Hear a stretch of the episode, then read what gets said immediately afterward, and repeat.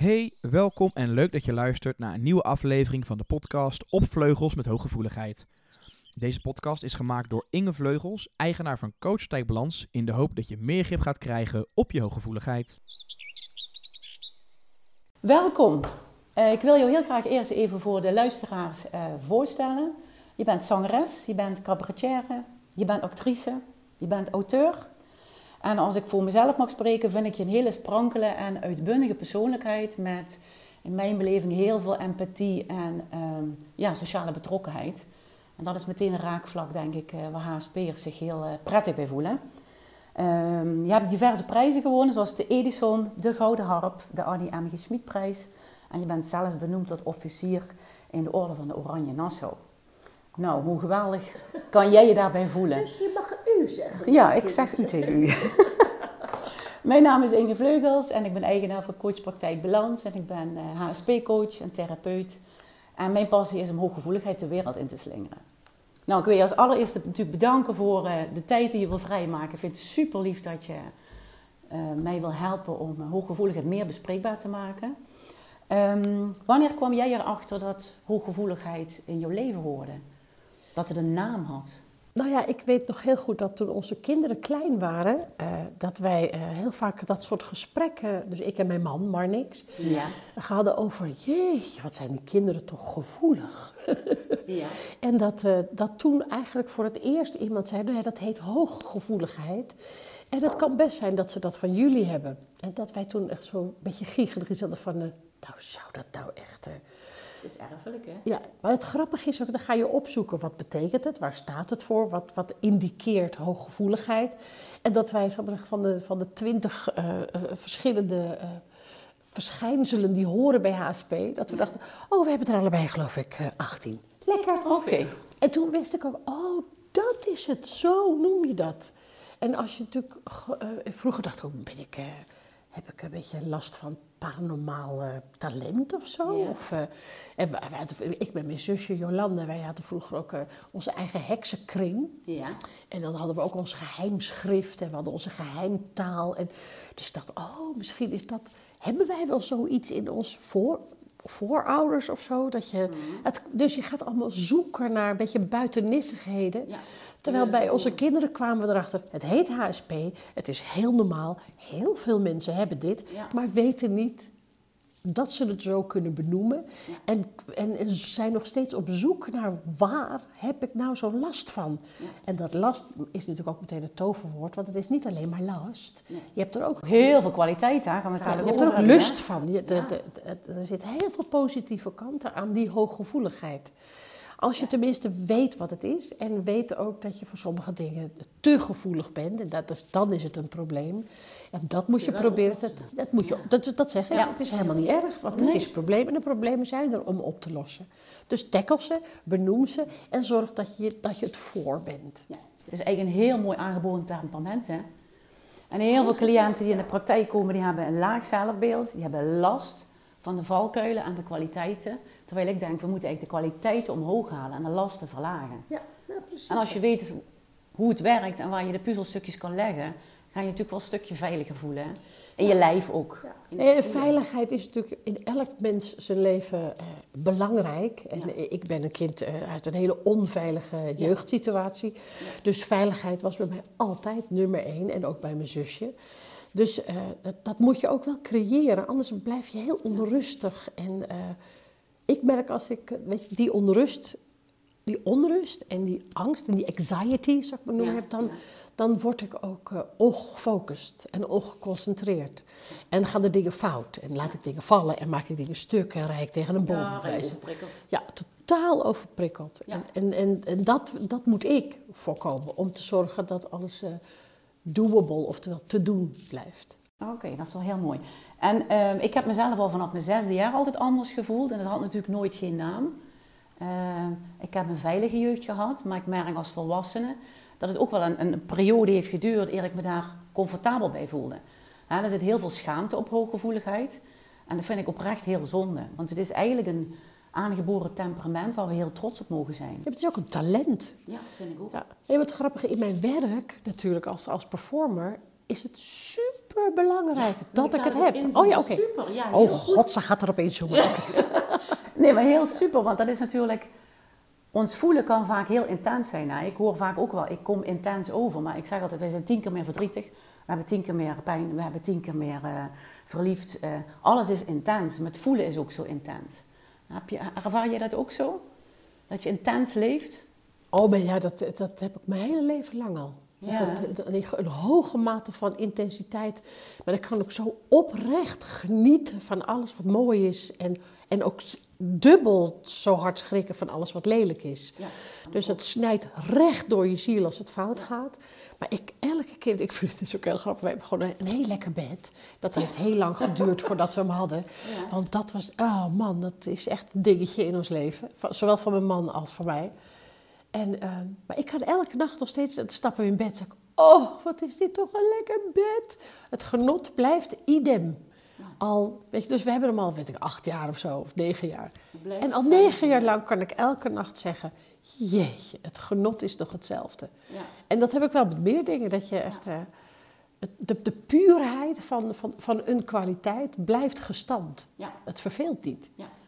Maar dat vind ik ook met muziek. Hè. Of je loopt in de natuur, dat kan ik zo. Ik loop elke dag een uur. Of ik, ik maak ook muziek. Of ik ben edelsmid in mijn vrije tijd. Gewoon die kleine, eenvoudige dingen, Ja. die voelen zo rijk, vind ik vaak. Veel rijker dan de grote dingen, want die zijn eigenlijk altijd een beetje te overweldigend of zo. Dus daar kan ik niet in eerste instantie meteen van genieten. Ik Omdat het dan eigenlijk te veel op je zintuigen binnenkomt. Dat je het eerst moet verwerken, denk ik dan. Ja. Nou, ik, ik vond een heel mooi voorbeeld toen wij in de, eh, de, de Sequoia Tree eh, Forest liepen in Amerika. En die bomen zijn natuurlijk belachelijk groot. En ik, ik was zo overweldigd dat ik het ook helemaal niet meer opnam. Ja. En pas toen ik. Dus ik liep daar gewoon alleen maar volledig te accepteren dat het was. Dat was het enige dat ik op dat moment kon. En pas toen ik de foto's weer zag, dacht ik: "Oh, wat zijn die dingen belachelijk groot. Maar ik had het helemaal. Krijg je het niet verwerkt op dat moment? Ik kreeg, ik kreeg het gewoon niet in. En ik zei: nou, Dat is toch bizar? Wat is dit? Dat je dan zo'n heftige reactie hebt erop. Maar we hebben eigenlijk meer ehm, verwerkingstijd nodig. En we hebben een hogere herstelbehoefte. Dus als een ander na twee dagen iets heeft verwerkt, hebben wij er misschien een week voor nodig. Om het gewoon een beetje goed te analyseren en op een lekker plekje te zetten. In je hoofd en in je hart, zeg ik altijd. Ja. Ja. Maar ja, ik noemde, ik noemde dat altijd, en nog wel steeds, ik zeg het, ik, ik reageer secundair, jongens. Ik zie het, ik kan het niet pakken wat ik voel, Ja. dus ik stel het uit en ik kan een dag later precies zeggen wat ik er goed, slecht, fout, lelijk, mooi, ik kan alles. Dan heb ik hem helemaal uitgeanalyseerd. Ja. Maar op het moment zelf denk ik alleen maar, hè? ja. Ben ik te, te over, overwhelmed, letterlijk. Ja. Nou, weet je wat dan een gave is van een talent van een HSP'er? Je- We kunnen heel goed analyseren, we kunnen tien stappen vooruit kijken en we hebben vaak ook al oplossingen die anderen nog helemaal niet zien. Ja. En dat is een hele mooie gave eigenlijk van, eh, van hooggevoelig zijn. Maar het duurt een dag. Dat kan. Ja, hoewel niet altijd. Soms iets langer. Ik zeg altijd, soms heb ik gewoon heel veel vergaderingen in mijn hoofd. Ik had van de week ook tegen mijn eh, volgers gezegd, ik heb gewoon het heel druk in mijn hoofd. Wat doe ik aan? Eh, hoe ga ik rijden? Waar ga ik parkeren? En daarna ga ik lekker eten. Kom natuurlijk naar je show. Eh, wat ga ik vragen? En dat herken je denk ik wel. En dat wil je eigenlijk allemaal op een rijtje zetten. Dan heb je het geregeld en dan valt het van je af. Ja. Herken je dat? Enorm, ja. Ik ben eigenlijk, ze zeggen, dat, ze zeggen dat ik een chaot ben. Oh. En zo kom ik ook over. Maar ik heb het allemaal eh, klaarstaan in mijn hoofd. Ja. Ik weet, Dus, dus ook in vakjes zo. ja, het gesegmenteerd. Dit hoort hierbij, dat hoort daarbij. Dat, als ik het overzicht heb, geen probleem. Ja. Maar als ik het niet heb, word ik echt word ik een beetje hysterisch. ja, dan raak je overprikkeld. Dan, ben ik, nou, dan kan ik het gewoon niet aan. En dan ga ik eh, de sleutel zoeken met mijn sleutel in mijn hand. En dan weet ik dat het fout is. Oh ja, ja, dan moet je een stapje terug Ja. Echt. dan ben je Dat, is ook, is een heel goed signaal. Dan weet ik, oh, nou ben ik te ver. heen. niet goed. Als we nou het bruggetje maken naar eh, muziek, want muziek is natuurlijk een heel groot deel van, eh, van jouw leven. Dan gaf je eigenlijk in een eerder interview aan dat juist door te voelen je tot iets moois komt. Dus mooie producties, mooie muziek. Mag ik dan eigenlijk zeggen dat hooggevoeligheid je naar een hoger level tilt en dat je dat koestert? Ja, voor mij is het zo'n tweede natuur dat ik niet meer zo goed weet waar de kip en waar het ei. Want muziek is, eh, voor mij in mijn leven een levensredder geweest. Ja. En het maakt dat ik meteen op een ander plan zit in mijn, in mijn, in mijn concentratie, in mijn focus, in mijn gedachten. Ja. Plus het is een taal die ik zo goed spreek dat ik soms wel eens denk, muziek was mijn eerste taal. En dit- dat zeg ik ook letterlijk in de show, muziek was mijn eerste liefde. En dan knippig ik dan maar niks met iets van een geitje. Maar dat, dat is wel echt zo. Dat heeft, dat heeft me ook gered. Ja. Omdat het, omdat het me haalt uit de donkerte en, en het gevaar van mijn jeugd. Mhm. En het maakt me meteen gelukkig. Wauw. Maar echt bizar. Ja. En helemaal als het dus live is. Als ik bijvoorbeeld, ik, moet, ik heb vroeger, en, en dat doe ik nog steeds, bijvoorbeeld met het Metropoolorkest of met het Philharmonisch Ja, Orkest. Of, dan, dan kom je zo'n repetitielokaal binnen en dan is het 's ochtends half tien. En je denkt, oh jongens, schiet me neer. Weet je wel, Ja. zo vroeg. En altijd speel ik s'avonds, dus ik lig er altijd pas om half twee, half drie Ja, in. Dus dan is het eigenlijk, de dag begint heel zwaar. Ik stap binnen, ik hoor violen en weg ben ik. Wee! Ja. En het is meteen, ik word opgetild en ik raak nooit meer de grond. En pas als ik eruit stap, denk ik, oh ja. Ik en, land weer. Ik land weer, ja. En dat is, muziek tilt me echt naar een hoger plan. Maar ik denk ook net door het voelen dat je ook zoveel erin kan leggen dat het misschien nog intenser is. Zeker als je theatershows maakt, bepaalde onderwerpen, je haalt bepaalde items aan.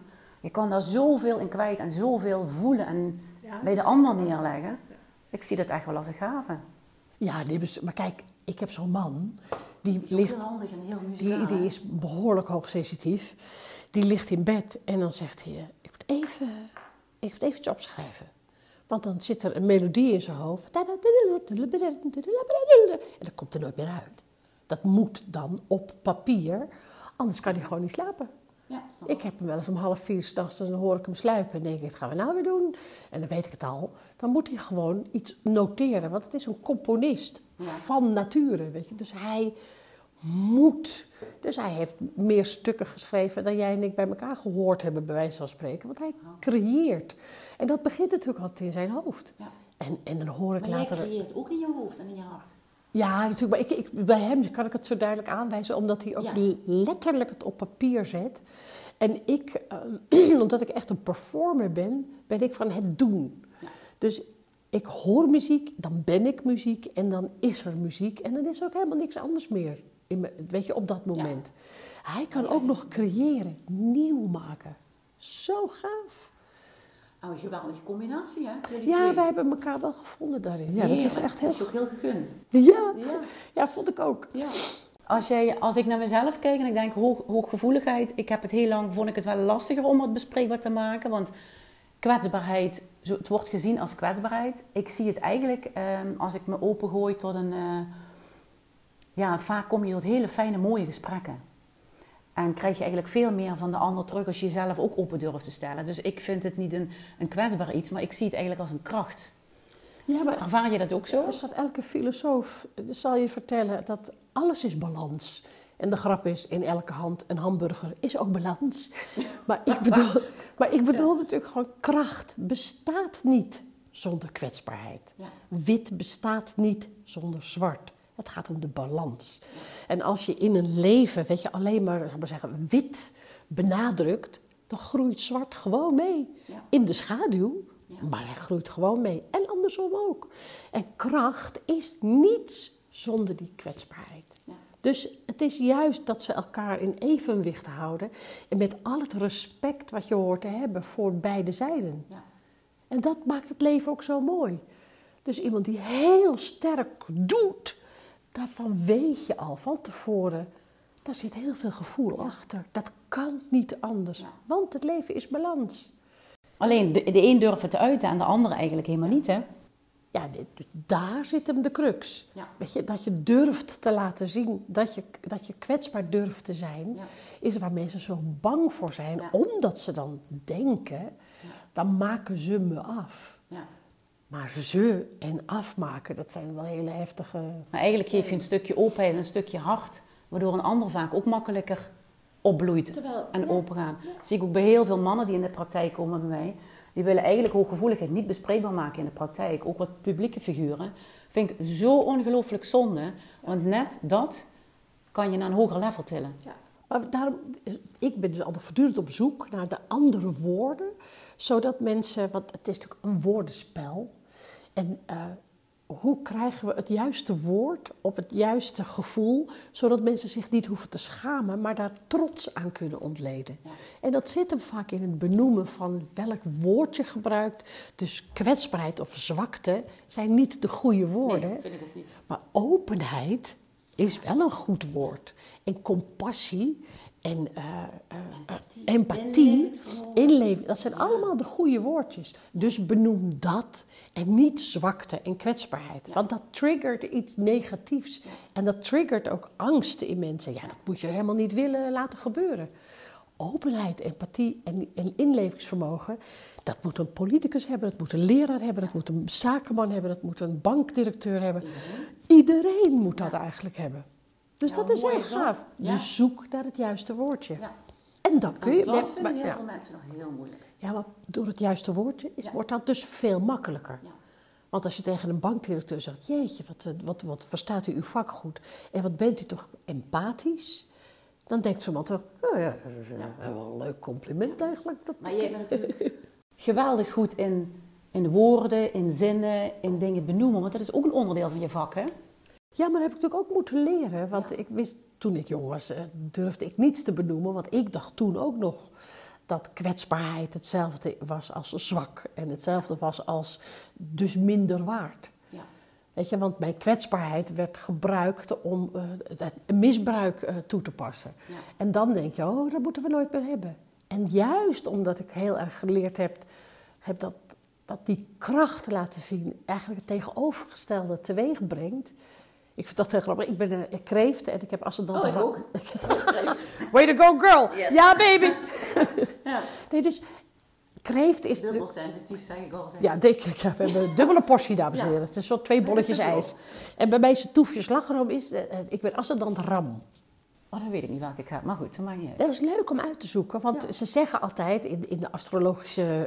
eh, nee, ik zeg het is allemaal kul. En ik zeg, ik vind het gewoon leuk om te weten.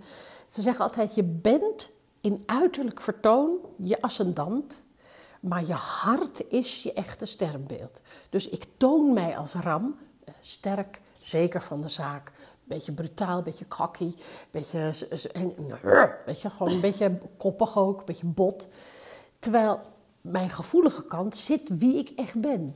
Dus als je mij aanspreekt op mijn ramkant, mijn harde kant, dan ga, ga ik huilen. Want daar ben ik veel te gevoelig voor. Ja. Dus als je, terwijl ik het geef, kan ik het niet eens verdragen om te ontvangen. Want ik, dan kwets je me gewoon. Dan ben ik gewoon beschadigd. Ja. Dus ik moet ook leren om die, die ram te temperen, weet je, die buitenkant zachter te maken en mijn empathische kant meer te laten spreken. Ook al is dat eigenlijk wat ik geheim wil houden, omdat dat mijn echte ik is. En je probeert altijd een beetje je ik met een laagje af te schermen. Ja. Je probeert jezelf. dat allemaal, hè? Heeft iedereen, ja. Ja. Ja, Dat is heel heftig. In een interview bij de Psycholoog Magazine daar heb ik eigenlijk twee quotes uitgehaald. En die vind ik heel toepasselijk voor het hooggevoelige. Maar zeker ook ehm, hoe je in de wereld staat met je muziek. En je gaf aan dat je extreem gevoelig bent voor licht en geluid. En je dat snel uitput. Nou, ik vind het eigenlijk wel heel bijzonder. En ook tegelijkertijd voor jou een hele grote uitdaging. Want als je vanavond optreedt. Geluid, licht, mensen, geuren, voelen. Alles komt bij elkaar. ja. Hoe verwerk je dat? Nou, gewoon niet. Gewoon niet. gewoon niet, ja, nee, dat is gewoon, eh, ja, dan ga ik dood. Ja. Nou, dat is natuurlijk omdat het mijn werk is, kan ik ook heel erg goed schakelen. Dit is privé, dit is werk, dit is privé. Dus daar gaat een ander iemand aan op het moment dat ik de bühne oploop. En dat is misschien ook wel het talent wat erbij hoort. Dus ik laat eh, de, de, de, de, de, de, de gevoelige Karen laat ik ook een heel klein beetje in de kleedkamer zitten. Snap. Terwijl ik heb, ik, nou, dat is ook niet helemaal waar. Want terwijl ik sta te communiceren, communiceer ik juist openheid en eh, empathie. Ja. Dus, en ik voel En ook. kracht vind ik En kracht. Heel Ja, maar het is, mooie dus die combinatie is Ja. toch super gaaf op het Ja. toneel. En muziek steunt mij. Dus ik heb een enorme, twee grote sterke handen in mijn rug die me op mijn plek houden. En het licht is gekozen. Het staat niet alleen, het is gekozen licht. Het is niet bam. Nee. Gewoon, weet je, net zoals hier heb ik fel Ja, is neonlicht. Ja, nee, nee. Ja, na, na, na twee uur denk ik dan, oh man, mag het even uit? Maar theaterlicht gaat eigenlijk ook een beetje van me af. Er staat er één op mij, maar die is zacht en warm. Want ik, ik vraag altijd om warm licht, niet om wit licht. En het is, ik weet gewoon precies. Dus ik heb alles onder controle op een theateravond. Ja, het is wel belangrijk, hè, controle hebben, hè? Nee, maar ja, dat is dus sowieso voor mij belangrijk, want dat garandeert mijn veiligheid. Ja, precies. En Arthur Japin zei ooit, toen ik met hem samen het boek maakte, Buiten is het feest. eh, zei hij, je bent veilig in de donkerste hoek van de donkerste kast van de donkerste kamer in het donkerste huis. Daar ben je veilig, want daar ziet niemand je. En je bent veilig midden in het licht. Want dan ziet iedereen je en kan je ook niks gebeuren. Ja. En blijkbaar heb ik gekozen voor eh, het laatste. Hoe mooi is dat? Dus alles ik- wat je hebt meegemaakt, dat je Ja, nu dus ik voel me figuurlijk kan shinen. Ja, dus licht nu is ook mijn vriend, want daar Ja. ben ik veilig. Ja. Juist op die bühne, in die zwarte doos waar ik in sta, met volle licht op me. En iedereen mag me zien en ik kan geven. Dus ik straal, ik ben open. Dus ik, dat probeer ik ook aan mijn leerlingen altijd te leren. Als je staat te zingen en met je handen zo slap naar beneden, of met vuisten, dat is echt iets heel anders dan wanneer je geeft. Ja. Dus ik zeg bij elk liedje dat je zingt, zing je, ik hou van je, kom bij me. En zo kijk je ook. Ja. Als je dan doet, eh, dan, ik, ik kan het niet zien, want dit is een podcast, hè? Nee, maar je snapt wel, als je in, al dus de taal van het lichaam bepaalt al of iemand open is of gesloten. Of iemand geeft of neemt. Of iemand angst heeft of eh, bang is. Maar dat is ook het mooie van veel voelen. Als bij mij iemand binnenkomt, binnen twee seconden weet je... Ja, dat weet jij. Of het is een zakenman, daar gaan we het niet over hebben. Of het is iemand die ook, net als mij, diep kan voelen in de onderlagen. Mooie, diepgaande gesprekken. Ik zeg altijd voeling voor mijn ziel. Ja. Dan kun je de diepte in. En ja, daar word je heel rijk van. Ja, Maar gaaf dat, dat dat zo werkt ook. werkt geweldig. Ja, ik zeg altijd, ik kan in 0,13 seconden zien of iemand Ja. bij me past of niet. Of iemand deugt of niet. Dat, dit, je, ja, ja, dat is met die vinkervingers. toch helemaal lekker. Ja, maar het is ook soms heel verwarrend. Want ik ga wel eens met Marnix, eh, die heeft een heel andere soort sensitiviteit. Maar als wij een zaal binnenlopen en wij kijken gewoon de zaal rond. En dan zeg ik, oeh, dat gaat niet goed met, eh, weet ik wel, Peter en Klasien. En dan kijkt hij en zegt, ik zou niet weten wat je bedoelt. Ik zeg, ja, nee, zie je toch? Maar je, Maar dat hebben vrouwen natuurlijk ook iets meer dan mannen. ook. Dat we gewoon beter, ook de perifere blik is beter. Het zien van hoe iemand zijn emoties vertaalt in zijn Maar fysiek. voor ons is voelen weten en voor een niet-HSP'er is vaak een feit weten. Ja. En daar gaat natuurlijk de communicatie vaak op fout. Maar ja, dat is ook wel iets wat, wat heel erg bij ons past. Ja. Jij gaf Dus ook nog... ook, ja. Daarom zijn ze ook complementair, de beide. Want je hebt het weten en de feitelijkheid net zo hard nodig als de gevoeligheid en de intuïtie. Die twee geven een, een, een basale zekerheid en een magische combi. Het een gaat net zwart-wit en, en, en, en goed, kwaad, haat, liefde. Alles heeft een balans. Ja. En iets uitsluiten betekent dat je iets ontkent en dan, dan, dan, dan valt het dus in het putje. Ja. Dat is nooit goed. Jij gaf ook nog aan dat je niet tegelijkertijd kan proeven en luisteren. Nou lijkt mij als je gaat uit eten lekker en er is een live band het spelen, Oh, vreselijk. dan krijg je het volgens mij niet geshuffeld in je hoofd. Nee. Hoe ga je dan ermee om? Want ik weet dat ik, als ik 's morgens niet een goede afschermoefening doe, dat ik s'avonds niet eh, een podcast kan opnemen, videoopnames, een spreekuur kan draaien. Dan ben ik uitgeput. Ja. Dus als ik me goed afscherm, heb ik geen energieoverdracht, geen emotieoverdracht. Dan kan ik eigenlijk de dag best heel goed doorkomen. Dus als ik bijvoorbeeld naar hier kom, dan doe ik een extra oefening. En dan weet ik gewoon, het is een lange volle dag. Want ik ga natuurlijk vanavond naar je show kijken. Ik ga nog lekker uit eten. We hebben het interview. Dan zou ik te veel prikkels hebben. Heb je daar al een manier voor gevonden? Want het lijkt me best wel een uitdaging. Nou ja, muziek in een restaurant is voor mij eh, echt, eh, eigenlijk heel, dat is echt heel zwaar. Maar dat komt, je hebt van die pianisten, dat zijn natuurlijk schatten, die spelen, die doen lekker achter die piano. En die spelen alles door elkaar met de foute akkoorden, met een andere time. En ze spelen, ze zingen niet het liedje wat ze spelen. Dus ik hoor en de melodie en ik hoor de correcties in alle akkoorden. En dat het tempo niet goed is. En, dus het is veel te veel. Dus letterlijk als wij een, een avond boeken in een restaurant, dan vragen wij van tevoren, hebben jullie muziek of niet? En dan zeg je, ja, we hebben een heel leuk leven. En, en nou, hartstikke leuk, doen we het de volgende keer. En we gaan niet. Maar het is heel erg. Dus ik heb echt, we hebben een keer op vakantie, echt negen dagen lang gewacht tot de muzikant weg was.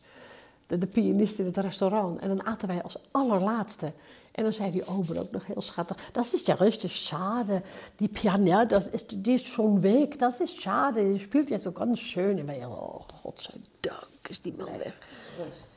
Stilte. Genieten van stilte. Ja. En dan in een gesprek gewoon proberen om echt eh, je, je waarde te hangen aan de woorden. En dan, want heel vaak maken wij ook, hè, als we zitten te- met z'n tweetjes, Marnix en ik. Dus dan eten we en dan bedenken we bijvoorbeeld eh, een onderdeel van een show. Of dan, Oh, dat lijkt me hilarisch. ja, dat, Dat is ook heel. En dan Ja. zitten we echt, dan zitten we elkaar gewoon een beetje te- op te stoken. Ja. Nee, maar stel als ik nou bijvoorbeeld, stel ik doe gewoon in, een rode jurk en dan, "Ah!" en dan, en zo, ja, nee, maar dat kan echt niet. Ja, maar wel, als, dus we zijn aan het eh, Creëren. eh, creëren. Dus dat eten, want het is heel voedend. En als het eten goed is, is dat ook te gaaf. Ja. Want bij de smaak, de, de- je papillen vertellen je al een heel verhaal. En, en dat neemt je meteen mee naar een andere wereld. Soms dan eet je gewoon een bepaald gerecht en dan zit je in Italië, dan zit je weer in Joegoslavië. En dan opeens sta je boven op een ijsberg. En het is bizar. Het, en de wonderen die je worden voorgeschoteld. Dus dat kan ik ook heel goed creëren. Maar niet als er een pianist bij zit of er een bandje op staat met van die muzak. Oh, jongen. Dat vind ik ook zo erg als je een kledingwinkel in wil gaan. De muziek is hard, dan loop ik door. Ik denk, jammer wat jurkje, ik loop door, want dan is het zo overweldigend. Ja. ja. Ik koop gewoon, ik ga bijna nooit een winkel in. Want ik heb zo'n hekel aan. Ja. Ik kan ook niet meer denken. Want ik hoor alleen maar Ja. foute informatie, foute informatie, foute informatie, foute informatie. Ja, Dus ik moet blokken, blokken, blokken. Ja, maar dan blok ik alles. Dus ik zie niks. Ik alleen wat. Nou, daarna heb je een mooie schermoefening. En dan ga je dat vast beter doen. Ja. Ik gaf ook nog aan dat je als je in de, in de coulissen... dat daar zo overspoelt. Ja, nee, maar als je gewoon niet gaat, is het ook goed. Ja, dat is ook goed. Het geld. Het scheelt heel veel geld. Ik Ja. bedoel, het scheelt ook geld. Ja. Je ga- geeft ook aan, want dat vind ik, vond ik ook zo mooi, van ik ga in de coulissen staan en dan zie ik het publiek binnenkomen en dan wil ik alvast de sfeer voelen. En dan neem ik het eigenlijk tot me. En is dat voor jou het aan- eh, beginpunt eigenlijk om met de show eh, te beginnen? Ja, die zit er nog net voor als ik de make-up eh, aanbreng. Weet je, als ik gewoon voor mijn Ja. spiegel zit en, eh, en, en, en dan schilder ik eigenlijk mijn theatergezicht erop. Want het is natuurlijk allemaal heel expressief. En rood en grote ogen en mooi, alles erop en eraan. En ik, dan zie ik mezelf ook echt even. En dan ben ik zo geconcentreerd bezig om dat heel goed te doen. Dat die concentratie brengt me al naar een ander level. Als ik in de coulissen sta, dan merk ik aan mijn lijf dat ik corrigeer. Dat ik meteen in de zang, in een, veel beter in een zanghouding sta. En als ik het publiek zie, dan probeer ik gewoon te zoeken naar dat gezicht. Waarvan ik denk, oh die, oh dat is mooi. Oh die meneer is heel moe. Die mevrouw die zit met wat, wat schattig. Ik ja. zie Ja, wat er... dat ook, ja. Dus ik zeg dat ik vraag lekker licht. En lekker licht betekent dat niet alleen de lampen op mij staan, maar dat het licht lekt over de eerste rijen. Oh, zo. Dus, dus Dat dat, je toch wat contact kan hebben. Nee, ik moet, ja. ja, als ze voor een zwart gat zingen, ja, dat is zo zinloos. Ja. Ik wil zien wie er zit en hoe ze bewegen. En, en eens zie je achterover. Gisteren vond ik heel schattig. Die hele eerste rij was eh, steeds relaxter. Dus een mee, die ging ook een beetje meebewegen. En één vrouw die bleef maar gewoon met haar armen over elkaar. Schouders omhoog. Benen over elkaar. Schuin kijken. Die zat totaal op slot. En dan kan ik het niet laten. Maar dan ga ik me toch richten op haar. En dan kijk ik er steeds aan. En als ik dan nu... Try to be the one to love. Contact, contact, contact. En dan de volgende. Never be afraid to just be. En dan zie je het denken, oh, ze kijkt er heel erg naar. De- de- reageerde ze? ja, dat- ze bleef echt de hele avond op slot, maar haar ogen gingen steeds meer open. En helemaal op het eind zei ik ook van, kom op, weet je, zo'n teken van, doe even lekker mee. En eindelijk gingen die handen los. Nou, dan ben ik helemaal blij. Ja, dat snap ik. Want dan is mijn avond eigenlijk helemaal goed gegaan. Want ik heb iemand vanuit een totale vaste, dit eigenlijk, ja, totale afgeschermde gevoelswereld één keer laten ademen. En op het eind ging ze staan. En toen zag ik er echt gewoon de, weet je, die energie ook meenemen. Ja, ze was opeens langer dan ik dacht. En ze was open. En al is het dan maar drie seconden open, denk ik, ja, dat is mijn werk. Dat, Dat is- maakt voor jou dat het een mooie, waardevolle avond is. Dan is hij sowieso waardevol en dan heb ik mijn werk goed gedaan. Snap je? Dus dan ben ik gewoon blij, want dan heeft het gewerkt wat, waar ik het voor doe. Ik doe het niet om iedereen aan het eind van de avond totaal depressief naar huis te sturen. Niet zo handig. Nou, dan kan ik bloemen geweest, ja, ik heb daarna zelfmoord gepleegd. Dat kan natuurlijk Nee, dat niet. kan niet. Wij zijn, mijn vak is verstrooien, luchtig maken. Ja, wat, wat, wat je ook zo mooi zei, van je wil eigenlijk mensen betoveren, verwonderen, angst wegnemen, ontzorgen, ontspannen. Ja, allemaal. Die liefde wil je ze eigenlijk meegeven en die ontspanningen. Ja, en het hoeft, het, dat gaat natuurlijk, misschien is het de volgende dag alweer een beetje verdwenen. maar het, het gaat erom, mensen moet, je moet allemaal een eikpunt hebben. Oh, toen heb ik zo gelachen. En denk, nou, als dat bij mij is, helemaal te gek. Ja. En ik heb wel eens voorstellingen gehad dat ik echt vrouwen van de stoel heb zien vallen van het lachen. en mannen trouwens ook. Of iemand echt zo... "Ah, ah." Weet je, die gewoon blijft. Die bleef er echt in. Te grappig. Ja.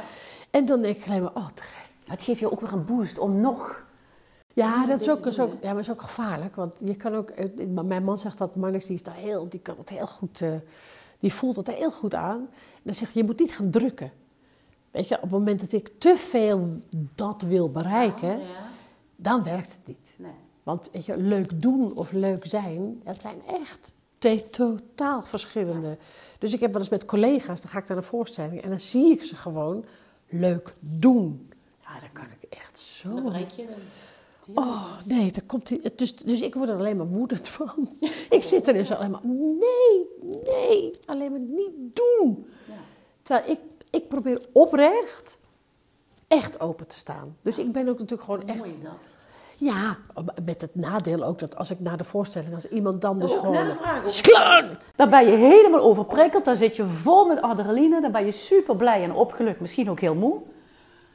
Hoe ga je dan om met die overprikkeling en wat betekent dat voor je omgeving? Moeten ze met dingen rekening houden of niet? Of, eh, Nou nee, dan is de, als je mij wilt kwetsen, is dat het beste moment om even een, een kleine. De nekslag toe te dienen, zeg ik altijd. Nee. Nee, maar heb ik het wel eens gehad, weet je, na een première.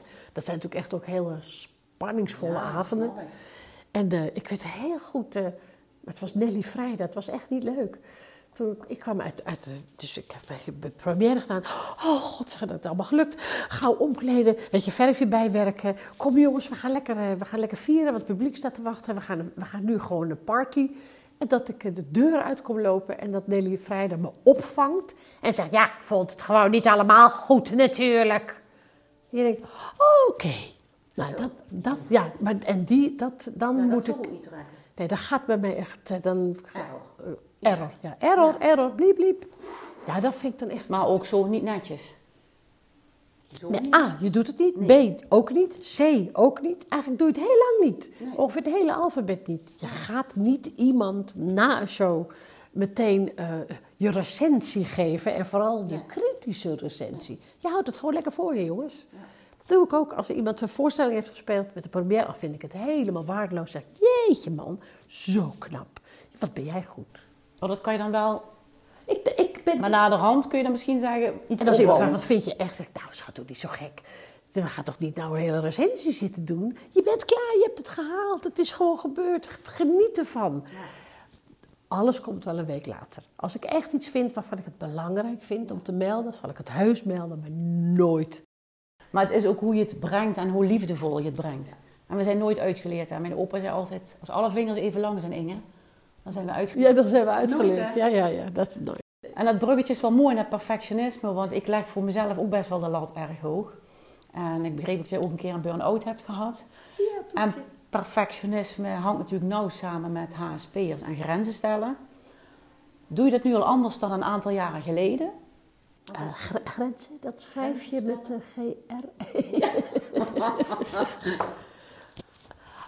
Want je bent ook een gul, hè? gul in geven, dat, dat herken ik eigenlijk. Ik ben het ook. Ik wil voor iedereen klaarstaan. Ik wil die helpen en die. En je wil dingen oplossen. Ik ben nog mantelzorger. eh, je hebt je familie. eh.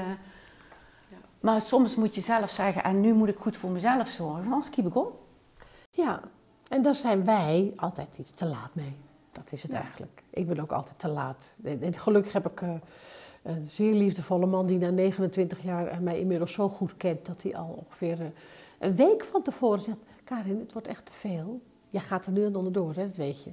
En dan loop ik dan, nee hoor, nee hoor, het komt allemaal goed, het komt allemaal goed. En dan, dus, dus dan word ik ziek. Dus ik, eh, bijvoorbeeld vorige week eh, echt verkouden. Nou, ordinair gewoon. Dat je Het is echt een uiting van dimmen, nee, maar ook zo, het- ja, Ja. waarschuwing één. ja. Dat kan jij niet gebruiken met je stem, hè? En je- Nee, natuurlijk niet. Dus, Nee. dus mijn, mijn, mijn lichaam weet heel goed hoe die mij kan eh, corrigeren. Namelijk, zorg dat ze niet kan zingen. Dat wordt doorgebeld door het hele lichaam. En dan denk ik, oh die. Want als je lichaam nou slimmer is dan je geest. Als je niet luistert naar wat er in je hoofd gebeurt, gaat je lichaam wel aangeven wat je, wat je wel of niet. Ja, dat is ook het leuke van een lijf. Ze zeggen ook, weet je, je darmstelsel, dat, zijn natuurlijk, dat is gewoon je tweede brein. Ja. Dus het begint bij mij altijd met dat mijn darmen van slag raken. En dat is voor mij altijd al een teken. Ik denk, oeh, wat, is, wat doe ik, wat doe ik, wat doe ik? Maar soms, Vele. ja, maar dus ik doe te veel. Ja. Maar dat is ook allemaal zo leuk natuurlijk. Ja, en, ik denk altijd, laat me, het- ik doe het wel. Ik ben het is ook iets dat ik dan ervoor ga liggen. En de, nee, Maar dan merk je dat je flink piekt en daarna heb je echt rusttijd en hersteltijd nodig, want anders hou je natuurlijk niet vol. nee, nee, dus eh, bedankt weer. Ik, eh, ik, ben, ik word gewoon door, door, echt door de kosmos, oftewel door mijn eigen lichaam op de vingers getikt. Ja. Nou, dat is natuurlijk heel mooi. Hè. Je lijf geeft gewoon aan, je luistert niet naar wat ik in mijn hoofd bedenk. Ik zorg wel even dat je een stapje terug doet. Ja. Te gemeen voor woorden. Je weet hè. Ehm Marnix is ook geluidsgevoelig hè. En de kinderen ook, dat heb ik ook eh, gelezen. Wel een uitdaging hè, als meerdere in het gezin heel auditief zijn ingesteld. Hebben jullie daar regeltjes voor of loopt het allemaal door elkaar? Of Nee, het heerlijke is, we hebben het allemaal. Dus niemand in huis heeft ooit keihard muziek opgezet om de ander even te zieken. Want ze kunnen er zelf niet tegen. Maar als je zelf naar de radio loopt en je zet hem hard, je gaat lekker dansen, swingen, is het goed. Maar als een andere doet, kun je zo dit krijgen in je hoofd. Oh, gedwongen muziek. Je hebt wel eens toch zo'n bezorger. En dan komt zo'n auto voorrijden en dan doet hij de deuren open en dan hoor je... oh ja. Dat je denkt, hoe? Hoe dan? Hoe? Ik, meteen schiet ik in een kleine fitty gewoon. Dat ik denk, dat kan niet waar zijn. En die man bij zit... kapper komt bijvoorbeeld ook. En de muziek is te hard. Oh, maar ik zeg altijd, elk, overal waar ik kom, vindt u het heel erg. Ja, Ik mag de muziek. Ik zit precies recht onder een box, kan deze uit. Als we in de kamer komen en echt alles gaat meteen uit. Verwarming gaat meteen, eh, weet je, eh, knoppen, de Marnix komt ook binnen. Gaat meteen overal aan zitten om te corrigeren. En als, nogmaals, als een zaak te harde muziek heeft, gaan we weg. Ja. Dan is het, eh, ik heb het al gehad met Marnix, een kopje koffie. En na twee minuten zei hij, ik, eh, ik trek het niet. Ja. Ik, trek, ik trek het echt niet, we gaan weer. Ja. En ik zeg, godzijdank zeg jij het, want ik, dank, ik, ik hou het wel vol. Ja. Heb je het, wel het gevoel dat hooggevoeligheid jouw relatie verdiept? Want ik ervaar dat zelf wel zo. Ik vind dat heel mooi. Brengt het jou meer? Brengt het jullie samen meer? ja, maar ik weet natuurlijk, in het vergelijk weet ik het niet. Natuurlijk brengt het meer, want we hebben het allebei en we vinden elkaar daarin. En wij kunnen allebei enorm genieten van de stilte en van de natuur en van eh, eh, wezenlijk mooie muziek. En, en dan praat je over hele andere dingen dan wat er uit de radio komt. Maar wij kunnen ook echt gieren van het lachen als we bijvoorbeeld eh, live gespeelde nummers uit de jaren zeventig zien. Eh er is nu een, documentaire dat, eh, over- de jaren zeventig. Nou, echt gegierd van het lachen. Daar kun je de humor samen van inzien. Hoe mensen toen muziek maakten. Is dat, hè? Ja, Echt levelen op hetzelfde niveau. ja, dus, dus, dus, en dat is ook misschien wel het geheim van ons huwelijk. We hebben elkaar gevonden op al die niveaus. Op, op het gevoelsniveau, op muzikaal niveau, op inhoudelijk niveau, op filosofisch niveau, op uh, zen-boeddhistisch denken niveau. Dus, en, en op liefde en empathie en op... eh, op- en ook gewoon soms op onze eh, quirky je afwijkingen. een heel rijk, heel rijk mens. En ja, Ja, maar dat is... Ja, rijk is ik natuurlijk nooit... hoor, denk ik, nee, rijk is niet in geld uit. Nee, wat Rijk is in voelen in je hart. Ja. Nou. Dus ik heb het leuk hoor. Ik heb een vraag van een van mijn volgers, van luisteraars. Er zijn natuurlijk heel veel mensen die me volgen in een 14 landen. Dus ik heb het, de eter ingegooid van laat ons wat vragen komen. En dan heb ik er eentje uitgehaald en dan gaan we het ook eh, langzaam eh, afronden. Ehm, is er een Karen Bloemen thuis? En eentje die, in die we in de media zien? Of mag je inmiddels zeggen, ik ben overal gewoon Karen en ik ben overal mezelf? Je hebt het al een klein beetje verklapt in het begin van het interview. maar Het is, eh, thuis zit er heel iemand anders. Dat is een rokende. Nee, het, het, het, het kan niet zo zijn dat de theatrale ik, zou maar zeggen, eh, zoals ik eh, op de bühne werk, dat die hetzelfde is in de zin van thuis. En tegelijkertijd moeten we ons realiseren dat eh, ben je altijd jezelf? Bestaat niet. Het zelf bestaat niet. Natuurlijk ben ik anders bij jou dan dat ik ben bij Marnix, dan dat ik ben bij mijn kinderen, dan dat ik was bij mijn moeder. Jezelf als vaste waarde is een illusie. Dus ik heb leerlingen die, die komen naar me toe en dan zeggen ze dat ze een opleiding hebben gevolgd. En dat ze dan zeggen, ja, je bent jezelf niet op het toneel. En dan zeg ik altijd, nou, goddank.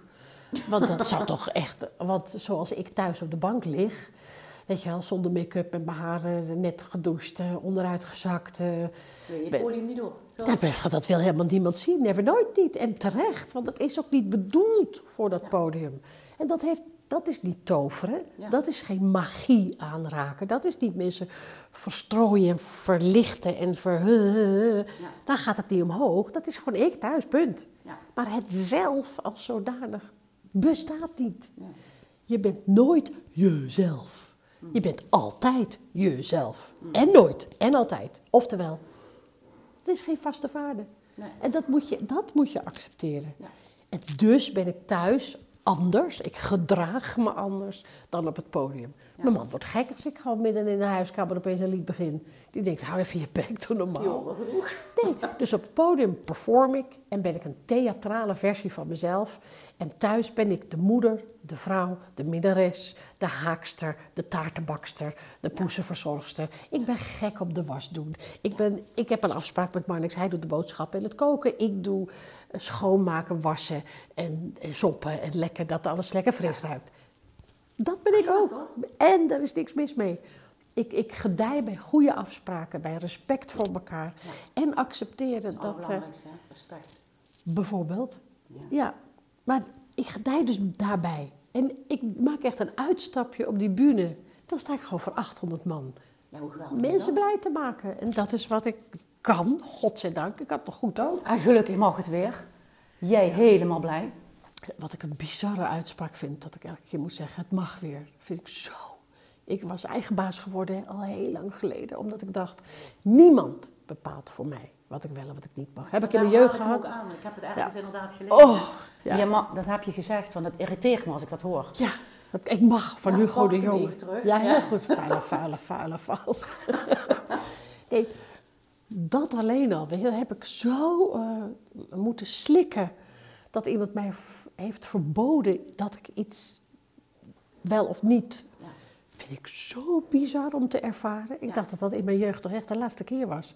Dat was de reden dat ik geen musical wilde doen. Dat is de reden dat ik niet bij Joop van der Ende in de stal wil. Ik wil niet dat iemand anders gaat bepalen wat ik moet doen. Oh, dat herken ik zo goed. Gewoon, ja, oh, ja, goed, ja, ja, ja. Gewoon de eigen zaak. Ik wil gewoon doen waar mijn passie ligt en waar ik blij van word.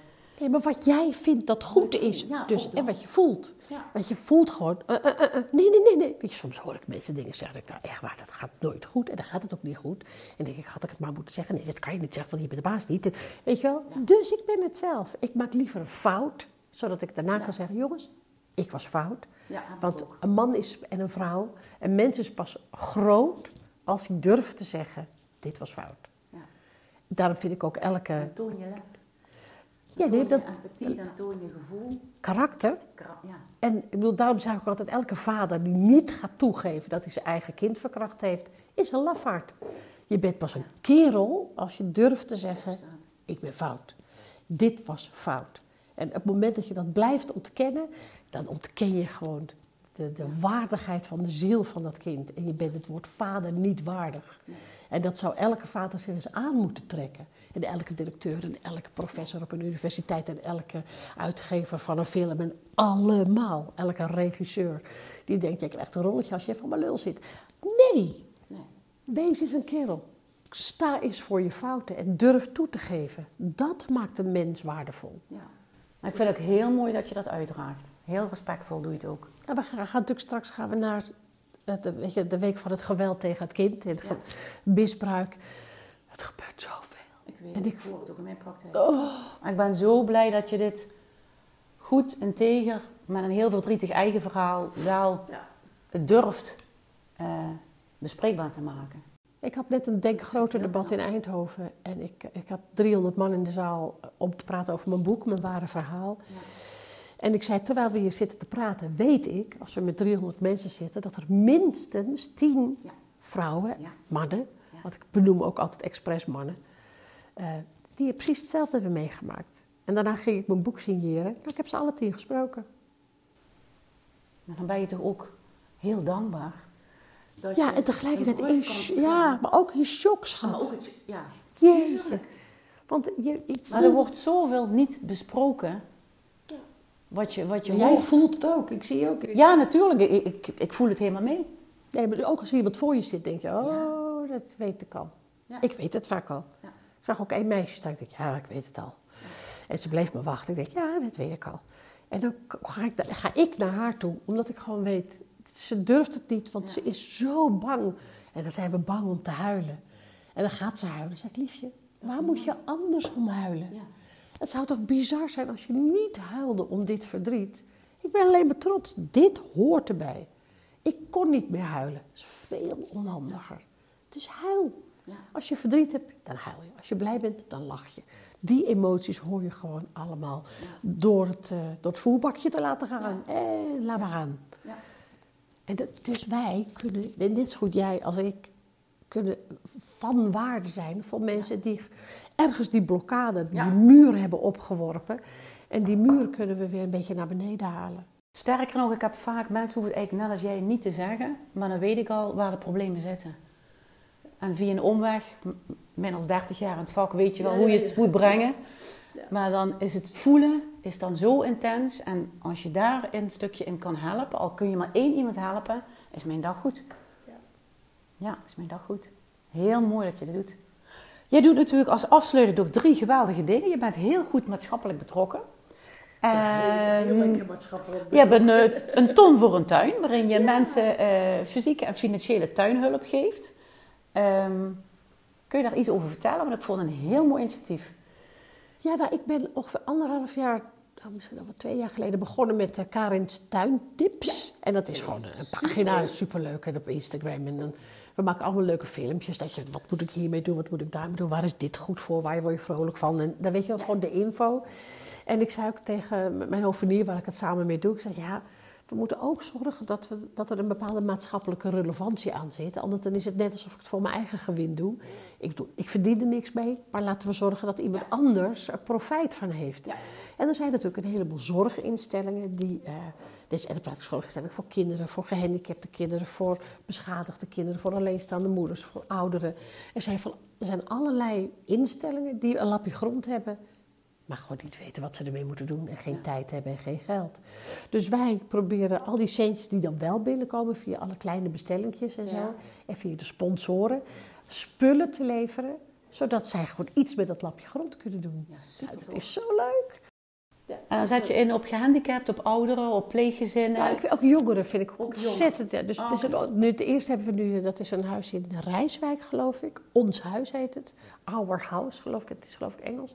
Die hebben, wat was het, 4300 euro aan waarde aan spullen. Om daar, ze zijn een heel huis aan het bouwen voor, om kinderen op te vangen uit eh, bijvoorbeeld eh, eh, eh, een moeilijke situatie. Ja, ja. En, en gehandicapt en ook soms minder valide. En die, die gaan dan straks allemaal met een schepje gaan ze de tuin in, gaan ze plantjes verzorgen en kijken wat er groeit en bloeit. En toen ik overspannen was, was dat mijn redding. Ja. Met mijn handen gewoon in de grond. Weet je waarom? Omdat je dan kan letterlijk en figuurlijk aarden. Ja. We zitten te veel in ons hoofd. Aarden, de natuur. Dat doet zo goed voor ons. Ja. En dat aarden, en ik bedoel net zoals dat je, weet je met je handen moet werken om te begrijpen. Dat zit niet voor niets in de taal. En dat moeten jonge kinderen leren. Want die zitten alleen maar met dat vingertje over die iPad. En ze leren helemaal niks. Ze leren alleen maar swipen. Nee, nee, nee, nee, met je handjes gewoon. En mijn dochters vonden het geweldig toen ze klein waren. En dan gingen we daarna aardbeidjes plukken van onze eigen aardbeienplanten. Nou, echt. Mijn meiden waren helemaal verbijsterd dat dat groeide aan een plantje. Mooi toch als je dat kan doorgeven. Super gaaf. Dus mijn dochters zijn helemaal in de planten. Echt te grappig. En de, de- dus de stichting, weet je, een ton voor een tuin, want zo heet het. Ja. die verzorgt dan eh, dus die, die, die apparatuur en die spullen om een tuin mee in te richten. Superleuk. En vanochtend was je super blij. Zag ik eh, op Instagram. Want je nieuwe haakboek, wat aanstaande dinsdag in de winkels ligt, komt uit. Ja. Haken à la bloemen. Hoe is dat voor jou? Want het ziet er heel fleurig uit. Ja, het is ook een, ik ben een muts dat ik er niks meegenomen heb voor je. Dat vind ik echt een beetje stom en onaardig, dus sorry daarvoor. Ja, dat is echt. Je mag het opsturen. Ja, ja dat ga ik zeker doen. Wat superleuk. Wat moet je blij zijn met weer zo'n mooi creatief project. Want dat is het hè. Uit je hoofd, in je hart. En dan produceren. Nooit gedacht dat het zo... Dus ik belde ook vanmorgen mijn zus. Ze liggen er al, hè, joh. Want ik heb samen met mijn zusje heb ik al die projecten Ja, bedacht en ontworpen. En zij kan echt waanzinnig goed haken ook. Dus dan had ik weer iets bedacht. Zij zei, oh, dat ga ik wel proberen. En dan komt ze een week later terug en dan denk je... Oh, te gek! En dan moet dit nog even anders en dan moet die nog even om. En dan weet je, dus we doen het echt samen. Dus voor een beginneling. Ja, liefje, de basis is en blijft gewoon een stokje, een half stokje en een losse. Die leg je mooi uit en dan kun je sky high. Als je een stokje kunt, Nou, kun, je, kun je heel vast haken. Zo simpel. Echt, echt zo simpel. Het is alleen wel veel werk hoor. Ik heb er net Maar een- geef je dat ook niet? Ik zeg altijd als ik ga edelsmeden, het geeft me zo... Ik geestelijk ga altijd geestelijk immigreren. Het geeft me zoveel rust in mijn hoofd als ik gewoon met mijn goud en zilver bezig ben en niks hoef. Ik kan me voorstellen, als jij aan het haken bent, dan ben je ook gewoon uit je hoofd. Nou ja, het mooie vind ik, maar kleur. Ik, bedoel, en ik weet ook vanuit de, de, de boeddhistische filosofie is ook, weet je, kleuren zijn heel bepalend. Chakras hebben niet voor niets allemaal een kleur. Dus de energie in je lichaam is ook verbonden aan kleur. Ik weet nog dat ik vroeger puur op intuïtie, als ik me zwak voelde, trok ik rood aan. En dat gaf me kracht. En als ik voelde dat ik bijvoorbeeld last had van mijn maag en mijn darmen, dan nam ik een beetje indigo blauw. Want dan, huh, als ik te veel in mijn hoofd had, dan nam ik, ik nam echt kleuren op mijn gevoel. Maar er bestaan kleurentherapie. Ja. Daar kun je heel helend mee werken. Nou, en ik heb met een psychodynamisch therapeut gewerkt, die, die liet je ook een kleurenrijtje zetten. En dan zei hij alleen Dat maar, is boeiend. ja, Dat dan is zei boeiend. oh, dat is interessant. En hij wist gewoon precies, als eerst rood en dan blauw en dan geel en dan groen. En dan zei hij ook nog, wie ben jij? Oh, ja. Wie is je moeder? Wie is je vader? Weet je? Oh. En dan kon hij, kon hij alles lezen en ik dacht alleen maar, hij heeft toch gelijk ook? Wat Hoe erg, hoe dan? En dat verandert dus ook in de loop van je leven, verandert ook je kleurenrijtje. Dus als ik zit te haken, ga ik puur op intuïtie. Als ik bijvoorbeeld voor mijn eigen lol, en weet je, een mooie sjaal. Ja. Oeh, dan heb ik gewoon zin. Ik heb de ene gewoon zin, heb ik in blauw en turquoise en dan een heel beetje lichtblauw. En dan voel, Ja. Dus ik zit echt bijna fanatiek, altijd in de auto.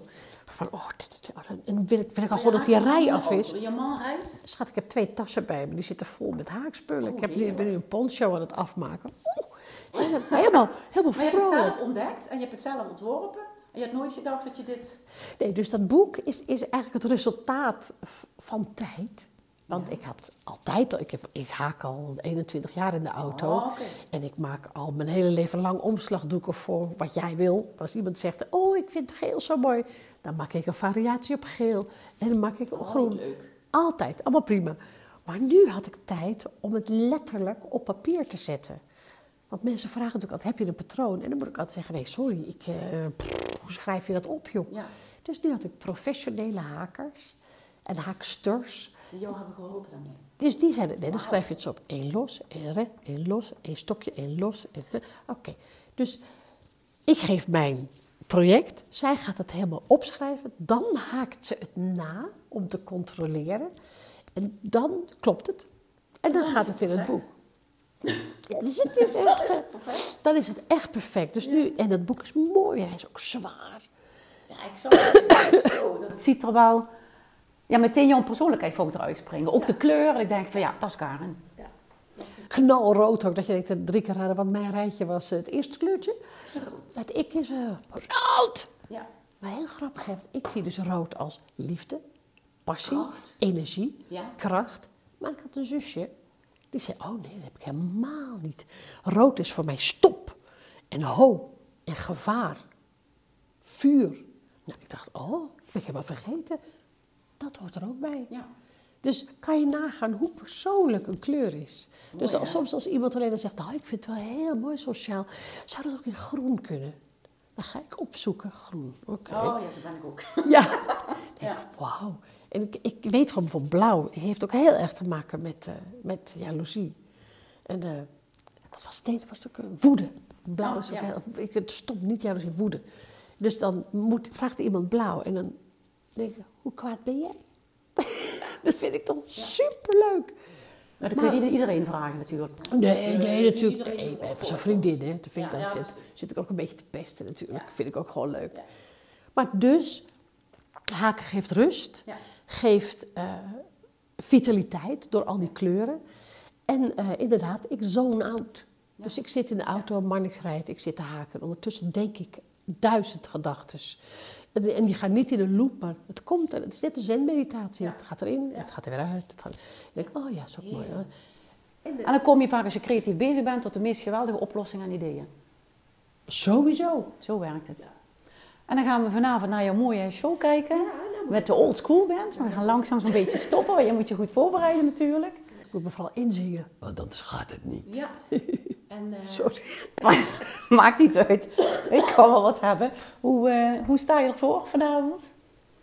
Hoe verloopt de show? Want je hebt er een aantal gespeeld hè, van deze, Ja, met de old school We band. hebben ook al vorig, moet ik niet liegen, in 2019 hebben we al eh, een aantal voorstellingen gespeeld Ja. met deze show. Was eigenlijk bedoeld als grapje, als tussendoortje, als try-out. Ja. Alleen het beviel zo verschrikkelijk goed. Dus toen hadden we in 20 hadden we eigenlijk 80, vo- nee, ja wel 80 voorstellingen staan. Waarvan er helaas eh 50 zijn overleden door de crisis. Dus die 30 die we dan nog konden doen, eh, die doen we nu. En dat is gewoon heel fijn. Want het is, mensen vergeten vaak hoe waardevol het is als muzikanten kunnen improviseren. Als ze vrij kunnen zijn op een muzikaal thema en durven om fouten te maken. Want dat is het eigenlijk.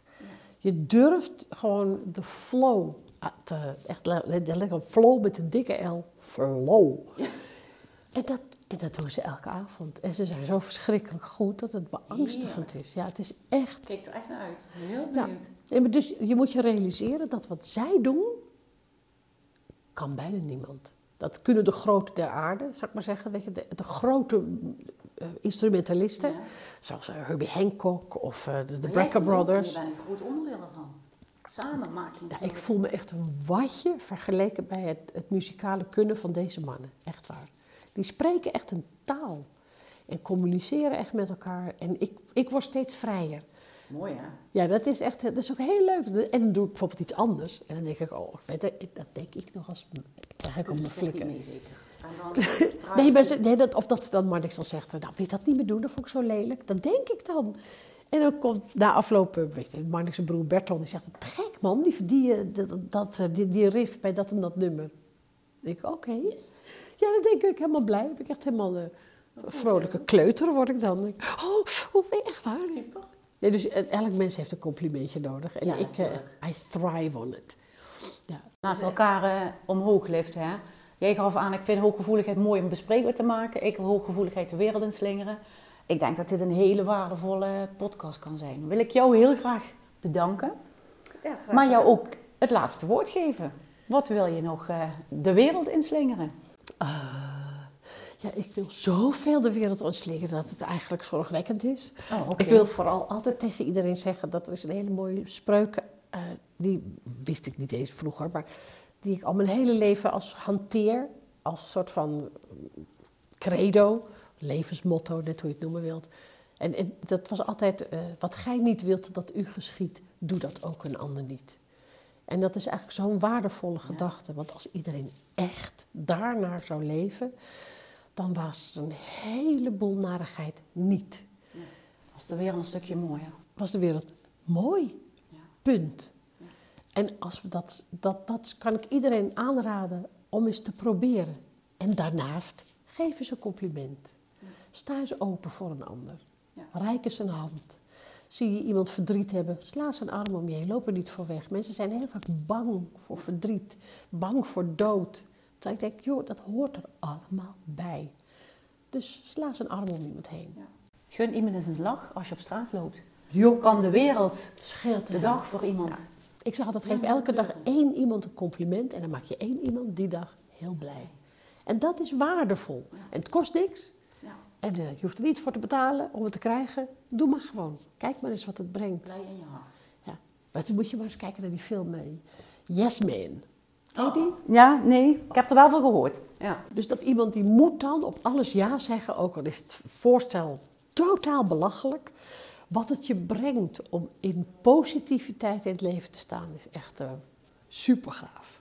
Denk, zonder positiviteit was jij niet zo ver gekomen. Nee, nee, nee, zeker niet. Een beetje liefde en een beetje respect, luister het oor. Gewoon rest, en, en ze- ja, dat duurt, duurde bij mij iets langer, maar eh, Ik zeg altijd, het mooiste wat je kan worden is jezelf. Ja. En blijven. zeker waar. Super, dankjewel. Yes, ma'am! Hopelijk heb je wat gehad aan deze podcast. Wil je nou altijd op de hoogte blijven? Vergeet dan niet deze podcast te volgen en te liken. En voor meer informatie kun je terecht op coachpartijbalans.nl.